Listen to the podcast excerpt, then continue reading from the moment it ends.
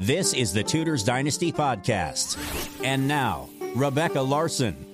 Hi, my name is Rebecca Larson, and welcome to the Tudors Dynasty Podcast. With this podcast, I share a variety of stories from the most well known dynasty of them all, the Tudors. From simple stories about the people of the time to the drama that was the reign of Henry VIII, and of course, politics. This show is presented to you commercial free thanks to my wonderful patrons. If you'd like to help, you can do so by going to patreon.com. That's P A T R E O N.com slash Tudors Dynasty and click Become a Patron. For as little as a dollar per month, you can help keep this show commercial free. A special thanks to my newest patron, Mary J.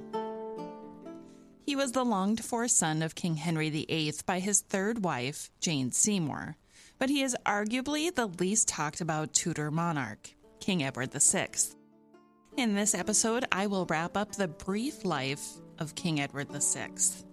But first, a short little musical interlude to remind us that we're talking Tudors today.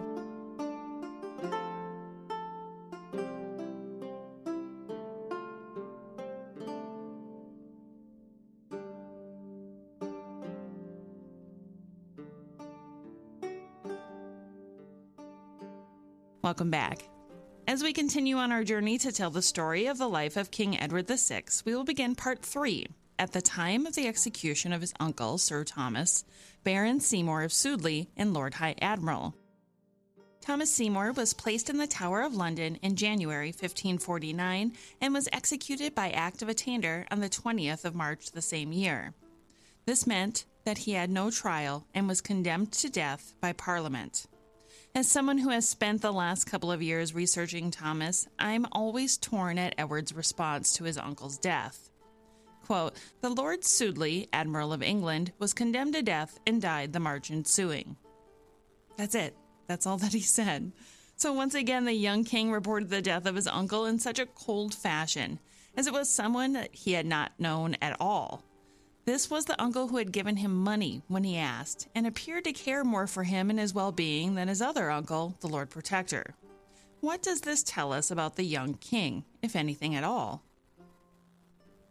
After the execution of his uncle Thomas, the position of his surviving uncle Edward, Duke of Somerset, was diminishing. It is now evident that allowing the execution of his brother also diminished his own power. Makes you wonder how the young king saw it all unfolding.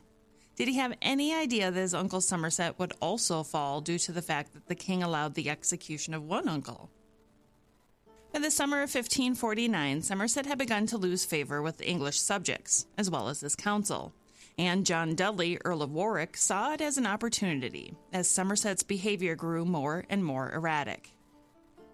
The new Book of Common Prayers was first used in service on Whit Sunday at the parish church of Sampford Courtenay which was on the northern edge of Dartmoor. There was little resistance to the new prayer book, but by the following day, rebellions against Somerset, the Lord Protector, had reached that town as well. It reached a fever pitch when a local gentleman attempted to resolve the situation. He was seized and hacked into pieces, his remains being hastily buried in the churchyard. When news reached Tudor court, Somerset was, quote, very much grieved and in great perplexity. It appears that he was horribly out of touch with the English people and sent Lord John Russell to Sampford Courtenay to contain the rebellion. The rebels carried the same banner as had been carried during the Pilgrimage of Grace, the Five Wounds of Christ. They gathered all the prayer books and burned them, probably a similar sight to the book burnings by Thomas More a decade earlier. Somerset's Guy Paget warned him that he worried, quote, that coming which I have now feared of good time, the destruction of that goodly young king, my sovereign lord, the subversion of the noble realm of England, and ruin of your grace. Paget told Somerset he worried about this happening and was concerned for the king. Things were changing in England. In July 1547, the council banned candles in shrines, and on the 28th of February 1548, images in stained glass, wood, and stone. This caused an uprising in the West. Even with all this going on, Archbishop Cranmer produced a uniform vernacular service of worship in the Book of Common Prayer, And in June, because of this action, it caused uprisings and revolts in the West Country and elsewhere. These revolts signaled the beginning of the end for Somerset's rule. He no longer had the people's trust, as well as the local gentry. The English subjects now appeared to hold all the power and were making demands. Paget tried to convince Somerset to heed his advice and to not be so gentle with the rebels. But Somerset continued with leniency against the rebels. In the meantime, the young king was not completely unaware of the events and the fact that there were rumors that he had been deposed, which he obviously had not. Because the rumors, quote, Edward rode through London in a procession on 23 July, removing his cap each time he passed by men. Quote, Edward rode through London in a procession on the 23rd of July, removing his cap each time he passed by men in the crowds. By the end of July, Somerset had finally understood that his leniency was not working, and that, quote, sharp justice must be executed upon those sundry traitors which will learn nothing but by the sword.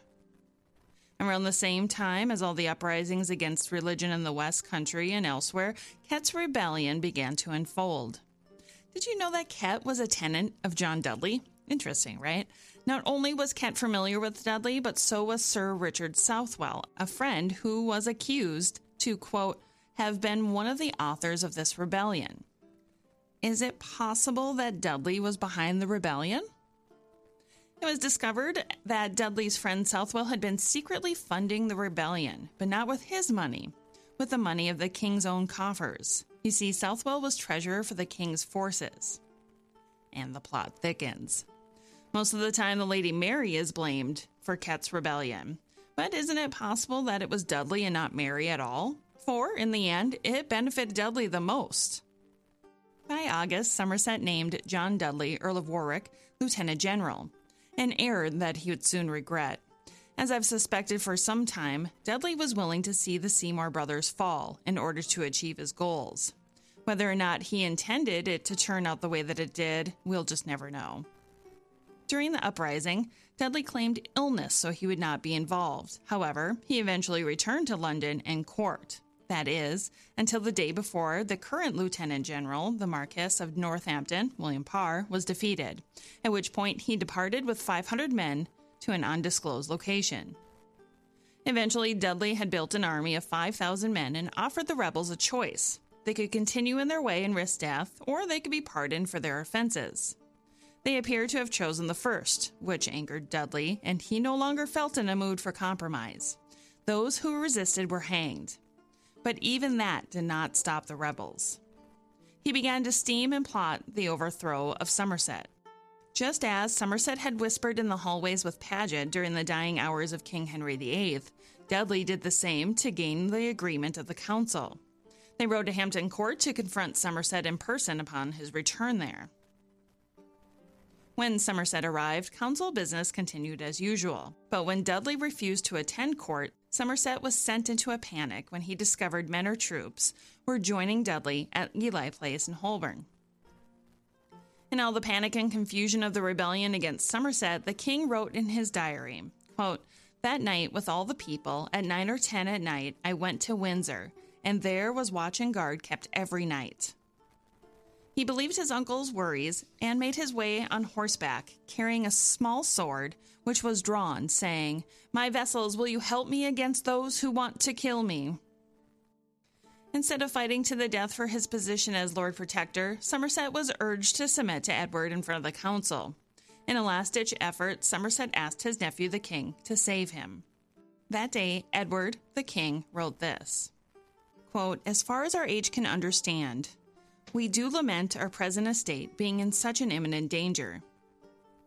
And unless God do put it into the hearts of you there to be careful to bring these uproars unto a quiet, we shall have cause to think you forget your duties towards us, and the great benefits which the King our Lord and Father of most noble memory hath employed on every one of you.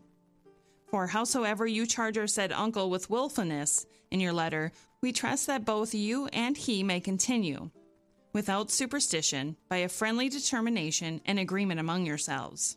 Each man hath his faults, he his, and you yours. And if we shall hereafter as rigorously weigh yours, as we hear that you intend with cruelty to purge his, which of you shall be able to stand before us? How insightful for that young king to say that.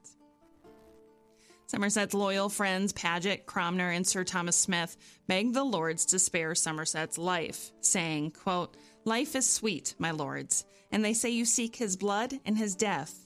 We beseech you again and again, and if you have conceived any such determination, to put it out of your heads, and incline your hearts to kindness and humanity, remembering that he hath never been cruel to any of you. And why should you be cruelly minded to him? On the 8th of October, the Lords issued a proclamation without the royal authority denouncing Somerset as protector. Three days later, guards arrived at Windsor and removed Somerset from his lodging, which was located next to the king's, and he was then placed in Beauchamp Tower. He was under arrest and under close watch. The guards then entered the king's chamber, to his horror. Somerset had previously warned his nephew that there would be those who, quote, minded to destroy the king and to, quote, never to forget it, but to revenge it. Edward was not in danger and was soon calmed once he understood he was safe. When these men of the council tried to convince the young king that his uncle wished to kill him, Edward replied, quote, The Duke never did me any harm. He went to the tower of his own will. It is a sign that he be not guilty. They continued to try and persuade the king of his uncle's intentions, to which the king insisted on seeing his uncle. The king then pardoned his uncle, and all had to go along with it to achieve favor with him. Somerset would live, but no longer be Lord Protector. On the 2nd of February, Dudley was granted the office of Lord Great Master of the Chamber and Lord President of the Council. These appointments allowed Dudley the authority he needed to become the head of the king's government. Dudley was now in control. Dudley, as Lord President of the Council, allowed Somerset to return to Council. He must have recognized that there were many sympathizers to his cause and that a place on the Council might placate him. Little did Dudley understand, but there was a growing resentment towards him that would eventually cause him to seek more power by being created Duke of Northumberland in 1551. Surprisingly, the Duke of Somerset participated in the ceremony. But merely five days later, Somerset was once again arrested on rumors of plots to have Dudley killed. Somerset was convicted of raising an army without license and for plotting to kill Dudley, Northampton, and others at a banquet, allowing Somerset to gain control. In October, Somerset was once again arrested, and like his brother Thomas, an act of attainder was passed by Parliament, and he was executed on the 22nd of January, 1552. King Edward documented the execution by reporting, quote, the Duke of Somerset had his head cut off upon Tower Hill between 8 and 9 o'clock in the morning. There is no record of the king attempting to pardon his uncle. It does, however, appear to show that the young king blamed himself for not saving his uncle's life. In John Hayward's Life and Reign of King Edward VI, it is reported that, quote, Upon the death of the duke, albeit the king gave no token of any ill distempered passion, as taking it not agreeable to majesty openly to declare himself, and albeit the lords had labored with much variety of sports to dispel any dampy thought which the remembrance of his uncle might raise, yet upon speech of him he would often sigh and let fall tears, sometimes holding opinion that his uncle had no noting, or if he had, it was very small, and proceeded rather from his wife than from himself. And where then, said he, was the good nature of a nephew? Where was the clemency of a prince? Ah, how unfortunate have I been to those of my blood! My mother I slew at my birth, and since have made way two of her brothers against myself. Was it ever known before that a king's uncle, a lord protector, one whose fortunes had much advanced the honor of the realm, did lose his head for felony, for a felony neither clear in law and in fact weakly proved? Alas, so how falsely have I been abused! How weakly carried! How little was I master of mine own judgment, that both his death and the envy of their must be laid upon me. Now, with that being said, I have to agree with author Jennifer Loach of Edward VI that it is uncertain of the validity of this unpublished text in Hayward's writing because it contradicts the normal impression of the lack of personal warmth by the young king. Loach states that this was the only documentation that describes a confused young king who blamed himself. Moving on with the story of Edward, we'll talk about a possible marriage and his last illness and death. Were you aware that Edward VI retained his father's court jester, Will Somers, after his death? Me either. Just an interesting side note. Were you also aware that Edward surrendered Boulogne to the French in 1551? Boulogne was a French city that was taken by his father a few years earlier. In exchange for returning Boulogne to the French king, Henri II, Edward received a ransom and six hostages were exchanged. The Englishmen were mostly Edward's school friends. Part of this agreement was that England would leave Scotland alone. This meant abandoning the marriage prospect of Edward with Mary, Queen of Scots, but instead to look to a marriage alliance with France. The eldest daughter of the French king was available. Her name was Elizabeth of Valois. After much negotiations over a dowry and pushback from the Pope, it was agreed upon on the 19th of July, 1551. By the following January, Edward had sent Elizabeth a quote, fair diamond from Catherine Parr's collection. Sadly, the marriage would never happen because Edward would die before it came to fruition. Things began to look grim for the young king in February 1553 when he contracted a feverish cold. By the 1st of March, he was forced to open the new parliament at his current residence of Whitehall instead of the normal Westminster. By the middle of March, he was reported as appearing, quote, very weak and thin. By the time Easter arrived, Edward was still battling with excessive mucus and a bad cough. But by April, he was well enough to move to Greenwich by boat to the sound of gun salutes from the Tower of London. His health still remained poor, and he only appeared in public once for the remainder of April. The young king's health appears to have fluctuated, and during his sister Mary's reign, the Venetian ambassador stated that he had suffered from a malady called consumption. While there were many accounts of the description of the king's sputum, there was no mention of blood that would have been coughed up if he had suffered from the disease. On the 15th of June, the imperial ambassador noted that Edward, quote, is never free from fever, but on the 11th, he was attacked by a violent hot fever, which lasted 24 hours and left him weak and still feverish, though not so much as at first. On the 14th, the fever returned, more violent than before. He is at present without the strength necessary to rid him of certain humors, which, when he does succeed in ejecting them, give forth a stench, since the 11th, he has been unable to keep anything in his stomach, so he lives entirely on restoratives and obtains hardly any repose. His legs are swelling, and he has to lie flat on his back. It was only a few days later that it was reported that the king had given up hope and that he believed he could not resist death any further. Now, the symptoms that were just described fever and coughing up smelly mucus suggest that Edward developed an infection which turned into acute bilateral bronchopneumonia, which would have been nearly impossible to cure without modern antibiotics.